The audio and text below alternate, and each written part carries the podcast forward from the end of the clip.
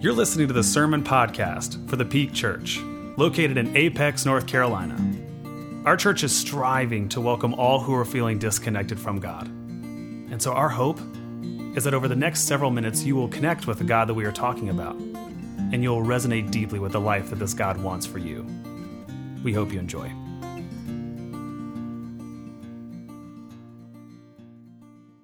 Today we are continuing with the Gospel of Matthew, chapter 6, verses 7 through 15. When you pray, don't pour out a flood of empty words as the Gentiles do. They think that by saying many words they'll be heard. Don't be like them, because your Father knows what you need before you ask.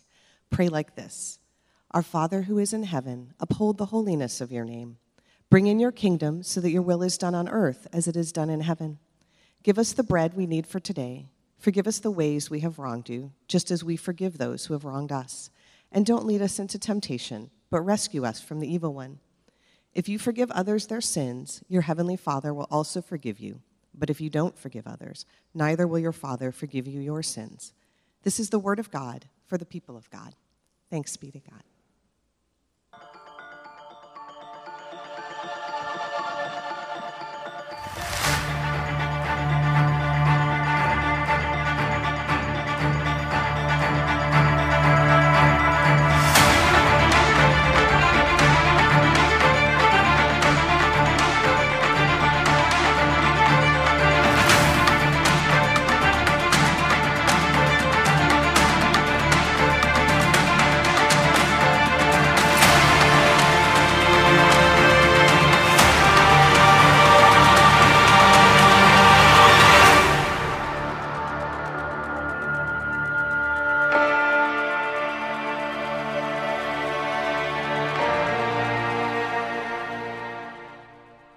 It's like the opening to Game of Thrones. Uh, hopefully, what I have to say is a little less dramatic uh, than all of that, although you never know. Um, no, actually, the first thing I have to share with you this morning is a kind of nerdy confession. uh, one of my favorite parts of being a pastor is teaching confirmation classes.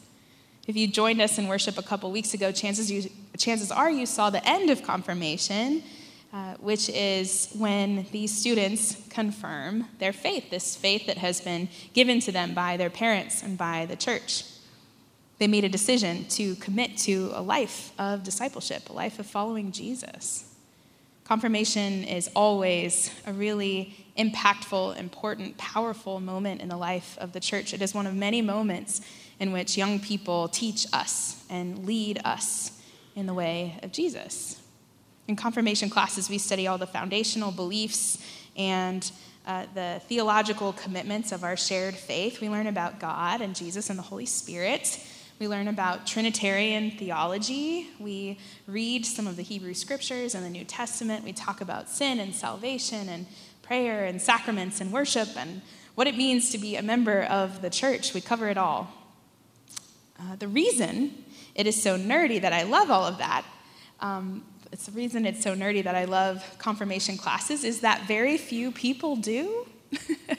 um, it's not something that most young people really look forward to because you have to fit two months of classes into an already very busy schedule, right? And that can be really hard. It's hard for us as pastors to fit that into our schedules too. Uh, and not only that, a lot of people don't appreciate going back to basics, especially if they're a little more experienced in uh, Christian theology and belief. But I love it because without fail, every time that I go back to these basics uh, to teach them to these young people, they become new for me, uh, mostly because of the feedback, the input, the thoughts that these students offer. One of my favorite examples of this from our confirmation classes this spring came on the day that we talked about the Lord's Prayer. In class, we laughed about how hilarious it is that in the Gospel of Luke, the disciples say to Jesus, Lord, teach us to pray. And he says, Okay, when you pray, try something like this. And he gives them the Lord's Prayer. And then we proceeded to say those same exact words for the next 2,000 years. I think Jesus was just trying to give us a model, an example, and yet we just took him quite literally. So we laughed a little bit about that.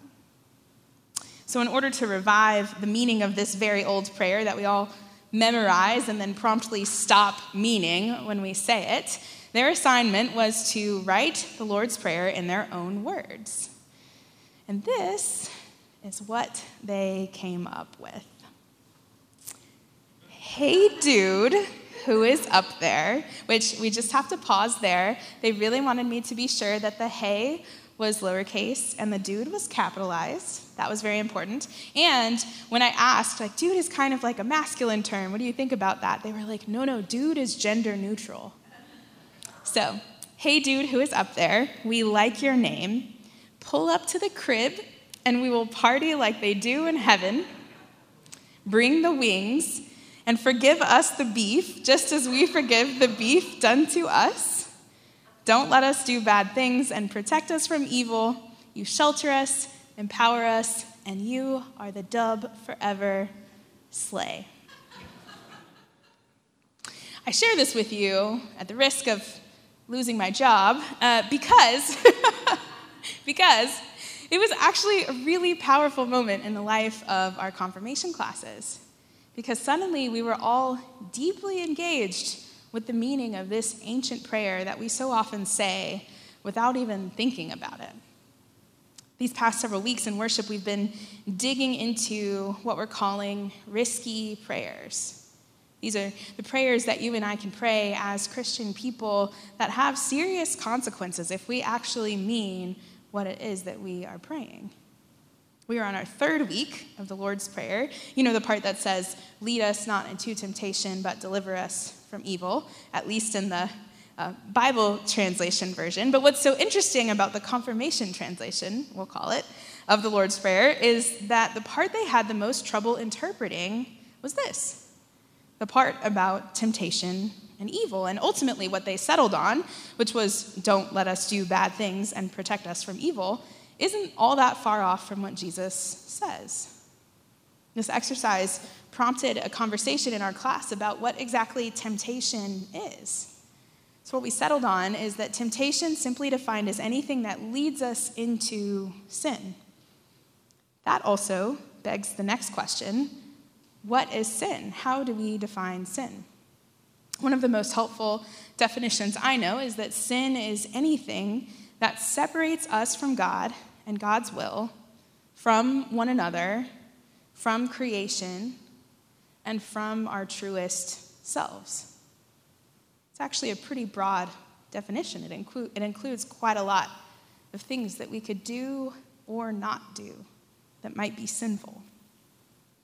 St. Augustine teaches that sin causes what is called incurvatus in se, which is just a Latin phrase that means being curved in on oneself.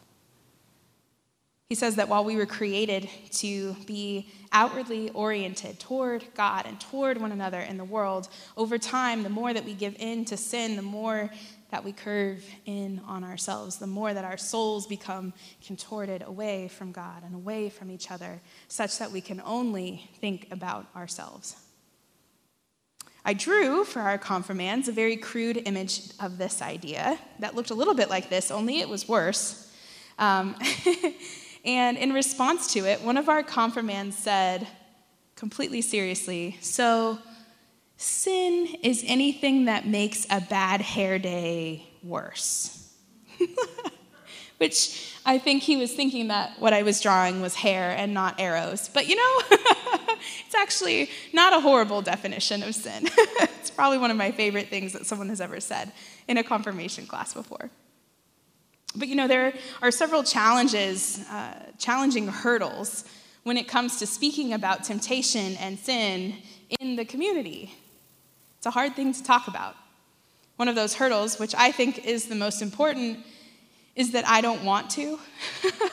I don't want to preach about temptation and sin. I think that is very close to putting me in a category of preachers that I don't want to be in, so I don't want to do it. I don't want to do it. And I bet you don't want me to do it either.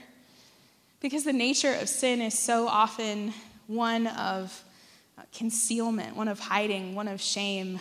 It's not something that we talk about um, with one another very often. But here's the thing all of us face temptation. We really do. Every single person um, in some ways on a daily basis. This is a regular reality for us. And, and in fact, one of the most relatable moments that I've found in the Bible comes in Romans chapter 7 when Paul is sort of wrestling with his motivations and his actions very openly. Um, and he sort of talks about sin and temptation and explores this relationship between them. How do they relate to one another? And what does that mean for us? So he writes this We know that the law is spiritual, but I'm made of flesh and blood, and I'm sold as a slave to sin. I don't know what I'm doing because I don't do what I want to do. Instead, I do the thing that I hate. This is what it looks like to struggle with the desire for sin. Have you ever done something that before you did it, you knew it was wrong already? and then you did it anyway. And then as you're doing it, you're thinking, I don't know what I'm doing. And after you do it, you're looking back, thinking, why did I do that? Has that ever happened to anybody? It happens to me. And I think Paul would say that is sin living in us. And Augustine would say that is the curving in on ourselves that sin accomplishes within our souls. It feels helpful, maybe, for us to name a few of the most common temptations to sin we face as human beings. This is where our historical tradition as Christians comes in handy. We have a, a pretty great list that covers quite a few in the seven deadly sins. You may have heard of them before. They are pride, greed, wrath, envy, lust, gluttony, and sloth. So, in the interest of full transparency, I will offer confession to you that my most recent deadly sin was sloth. Um, earlier today, uh, those of you who know me well know that I am not a morning person at all, and so the temptation for me this morning was to uh, be a sloth and hit the snooze button. Um, but I did not because after years of resisting that part of myself, I had the strength uh, to uh, get up and not be slothful and then be here with you. So you're welcome, by the way. that is probably the mildest example of temptation and sin that I could have offered. And I'll leave the other examples of temptations to you and to your own thoughts and the things that are tempting to you in your own life. We don't need to name those all aloud right now. But the longer I work at resisting temptation, the longer I try to move on toward perfection, as John Wesley would say, the longer I work at living a life free from sin, the more I am convinced that at the heart of most of the temptations we face, at their core, is actually a dissatisfaction with life that has very little to do with our circumstances and much more to do with the state of our hearts. Which is to say, that the holiest, most perfect people among us are not just people who happen to have faced very little temptation in their lives. They are not people who happen to have little to no desire for sinning. They are people who have cultivated hearts that are open hearts that are intentionally oriented outward toward God. They are people who have intentionally lived a life of discipline, a life of resisting temptation, a life of choosing communion, community, over the separation of sin. And they do this again and again and again and again until it becomes the natural orientation of their hearts. Jesus speaks to this reality about the state of our hearts in the Sermon on the Mount just before he teaches them the Lord's Prayer. He also teaches them what happens inside of our hearts when we are even just tempted to sin. Not even to mention what happens when we actually carry out the sin. He says, You have heard that it was said to those who lived long ago, Don't commit murder, and all who commit murder will be in danger of judgment. But I say to you that everyone who is angry with their brother or sister will be in danger of judgment. He goes on, it gets worse. you have heard that it was said, Don't commit adultery. But I say to you that every man who looks at a woman lustfully has already committed adultery in his heart.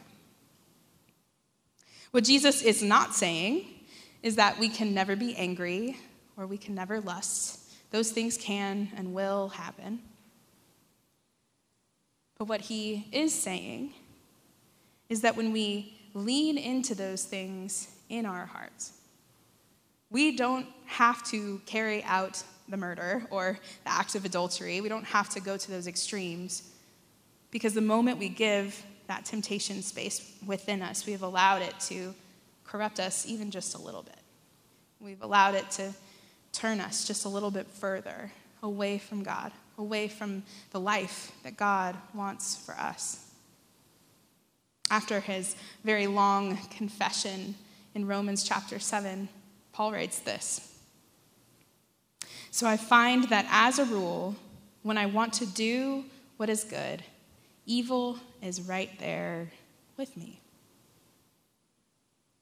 Temptation for evil will apparently be our constant companion. Which leads us to yet another question What is the difference between sin and evil? Is there a difference between them? I think there is, and St. Augustine thinks there is. He would actually say that evil isn't a thing, but it is nothing.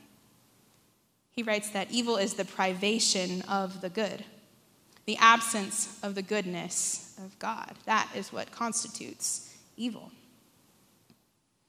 And so, if we give in to sin enough, if we give in to temptation enough, we might just allow the nothingness of evil to take root in our hearts. And you and I certainly know the experience of looking out, not just inward, but also out at our world and seeing evil there. We don't have to look far to see the absence of the goodness of God in the world. We don't have to look very far to notice what is evil. But the Apostle Paul would remind us we don't even have to look outside of ourselves to find it. Now, all of this conversation about temptation and sin and evil is hopefully helpful Maybe it's not. You're probably thinking, Amanda, we're not in confirmation class right now, so we don't need all of these definitions. but I think it's helpful and clarifying, but it still leaves us with a big overarching question, which is why is this a risky prayer? Why is it that when we pray this prayer that Jesus is teaching us to pray, that is a risky move? Because it seems like maybe it is the kind of prayer that we should be praying, right? As the youth translated for us, don't let us do bad things and protect us from evil. That sounds like an excellent prayer to me. You might even say that sounds like a safe prayer. Where exactly is the risk in that? Of course, we want to pray for God to lead us away from temptation and keep us from evil. Well, whenever I think about temptation and sin and evil, I'm always reminded of the story in the Gospels when Jesus enters the wilderness before he begins his ministry. It says in the Gospel of Luke that he was tempted for 40 days by the devil. It is evil. It is the absence of the goodness of God, the opposite of the will of God that is used to tempt Jesus during this time in his life. If you'll recall, he's tempted to turn a stone into bread so that he wouldn't be hungry anymore. He's tempted to take control of all the kingdoms of the world. He's tempted to test God and test the attention of angels by putting his life in danger.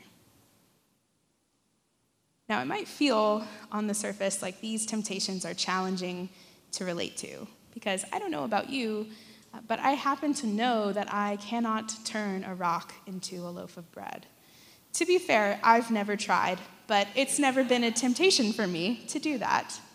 Uh, no one is offering me control of all of the nations of the world. That's not a temptation that often happens to me. Maybe it does to you. If so, I'm sorry.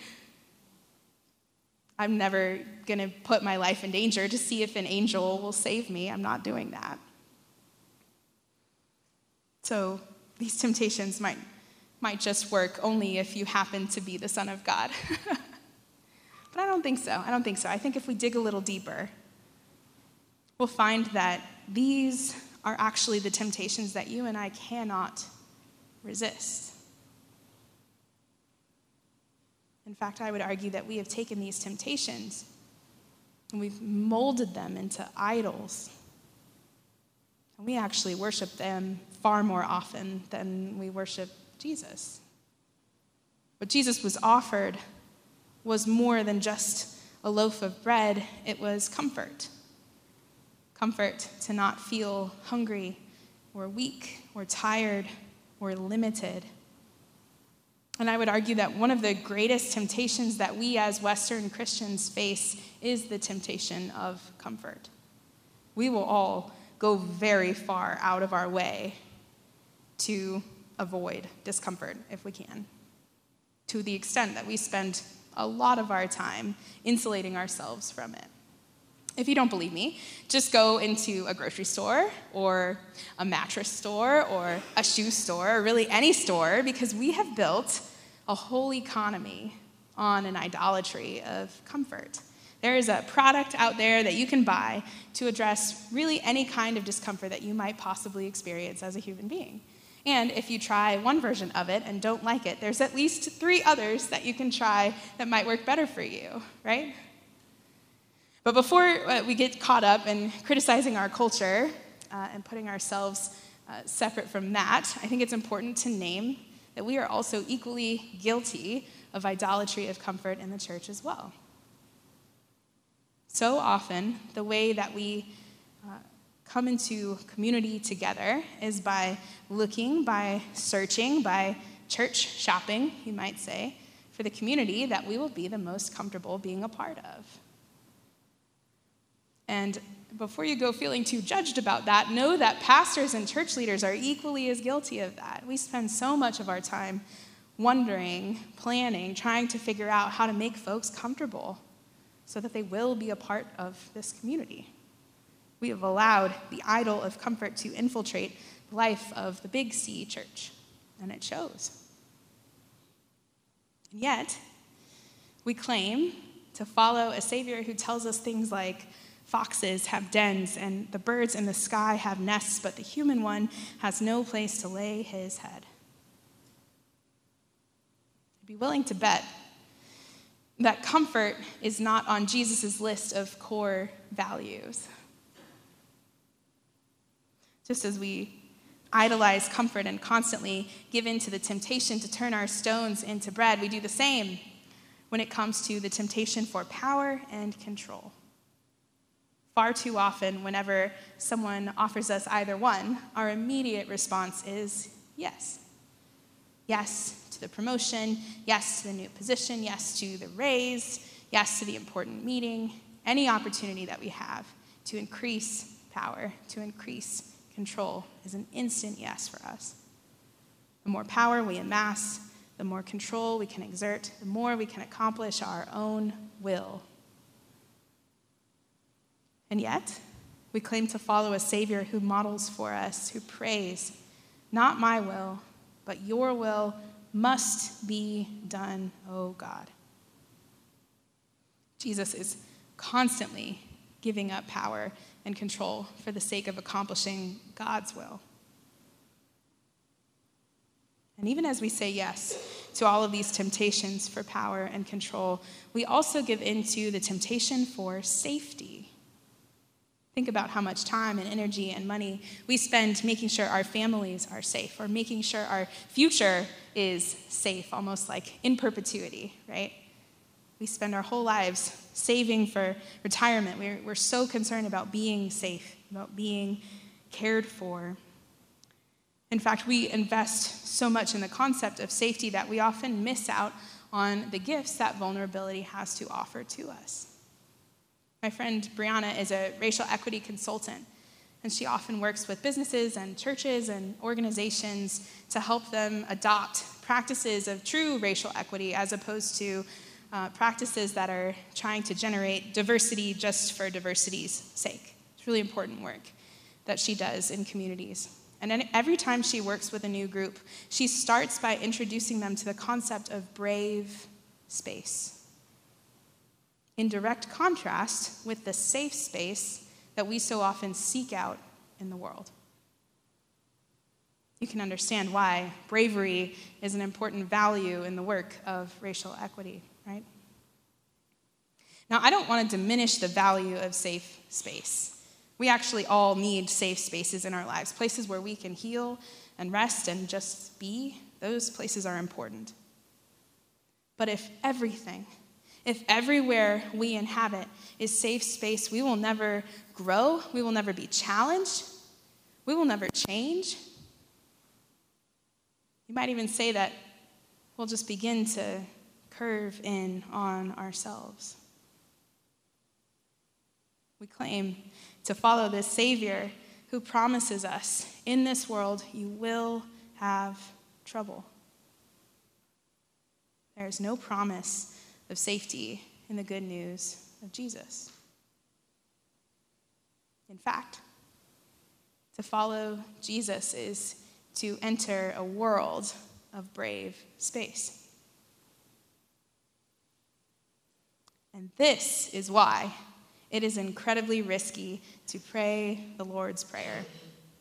It is incredibly risky to pray these words that Jesus hands to us as his disciples. It's risky because we, as uh, suburban Americans, have turned into idols these temptations of comfort and control and safety. Our lives are fundamentally intertwined with the dogged pursuit of all three of these things, if we stop to really think about it. The idolatry of these temptations can lead us into all kinds of sin and evil.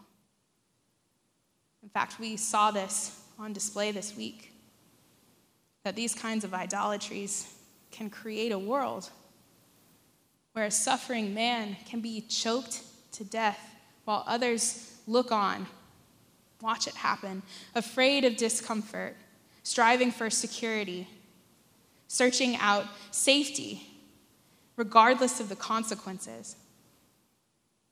That is sin. That is evil. And when we are bold to pray, lead us not into temptation, but deliver us from evil, we are asking God to remove those temptations from our lives. Take away our desire to be comfortable, O oh God. Remove our impulses to grab power and control, Lord. We are asking God to dismantle our ultimate pursuit of safety, our own safety above everyone else's. That is our prayer when we say these words. And this is perhaps where we must also seek to be the answer to our own prayers. We don't just get to say amen and be done with it. We have to take a look at our lives and see the places where these idolatries are taking over. We have to identify these greatest of temptations and practice resistance in the way of Jesus who models it for us with his discipline, with his intimate knowledge of the scriptures, with his constant prayers, with his willingness to give up comfort and control and safety for the sake of being a part of what God is doing in the world. It's fitting, then, don't you think, that this is the prayer we come back to every week? This is the prayer that you and I say every time we gather in this space. We have to keep praying it. It's a risky prayer because here's the thing about temptation we will never, ever be truly free of it. After Jesus himself resists these three temptations presented him in the wilderness, this is what the scripture tells us. It says, The devil departed from him until the next opportunity. Those are some of the most haunting words in the Bible. His ironclad willpower, his commitment to the will of God, his discipline in the face of temptation was just enough to get him through this one moment. Even as he was victorious in the face of these temptations, there is this reminder that there will always be more to come. As it happens, The next opportunity comes to Jesus in the Garden of Gethsemane on the night in which he gave himself up for us, when the temptation was to walk away from it all. The Gospel of Luke tells us that after the Lord's Supper, Jesus left and made his way to the Mount of Olives, as was his custom, and the disciples followed him. When he arrived, he said to them, Pray that you won't give in to temptation. He withdrew from them about a stone's throw, knelt down, and prayed. He said, Father, if it's your will, take this cup of suffering away from me. However, not my will, but your will must be done. Then a heavenly angel appeared to him and strengthened him. He was in anguish and prayed even more earnestly. You see, the entire narrative of Christianity, really our whole story, is hinged on temptation. In the beginning, there was temptation in a garden, and sin had its beginning, and the world was never the same. Many years later, there was another temptation in another garden, and sin met its end, and the world was never the same. Beautiful part about this cosmic story of temptation is that at the end of all things, many years from now, the promise is that we, all of us, will have the chance to live a full life. A life restored to perfection in a garden. But this garden will be different. In this garden, sin will never even have had the chance to slither in. Instead, we will be free, free from the temptations that contort us away from God and away from one another, free from the burden of sin, free to live and love and feast at the infinite table together alongside the one who leads us away from temptation and delivers us from evil. Thank you for listening to the Peak Podcast. Make sure you subscribe wherever podcasts can be found. For more information on how to get connected with our church, please visit us at thepeakchurch.org.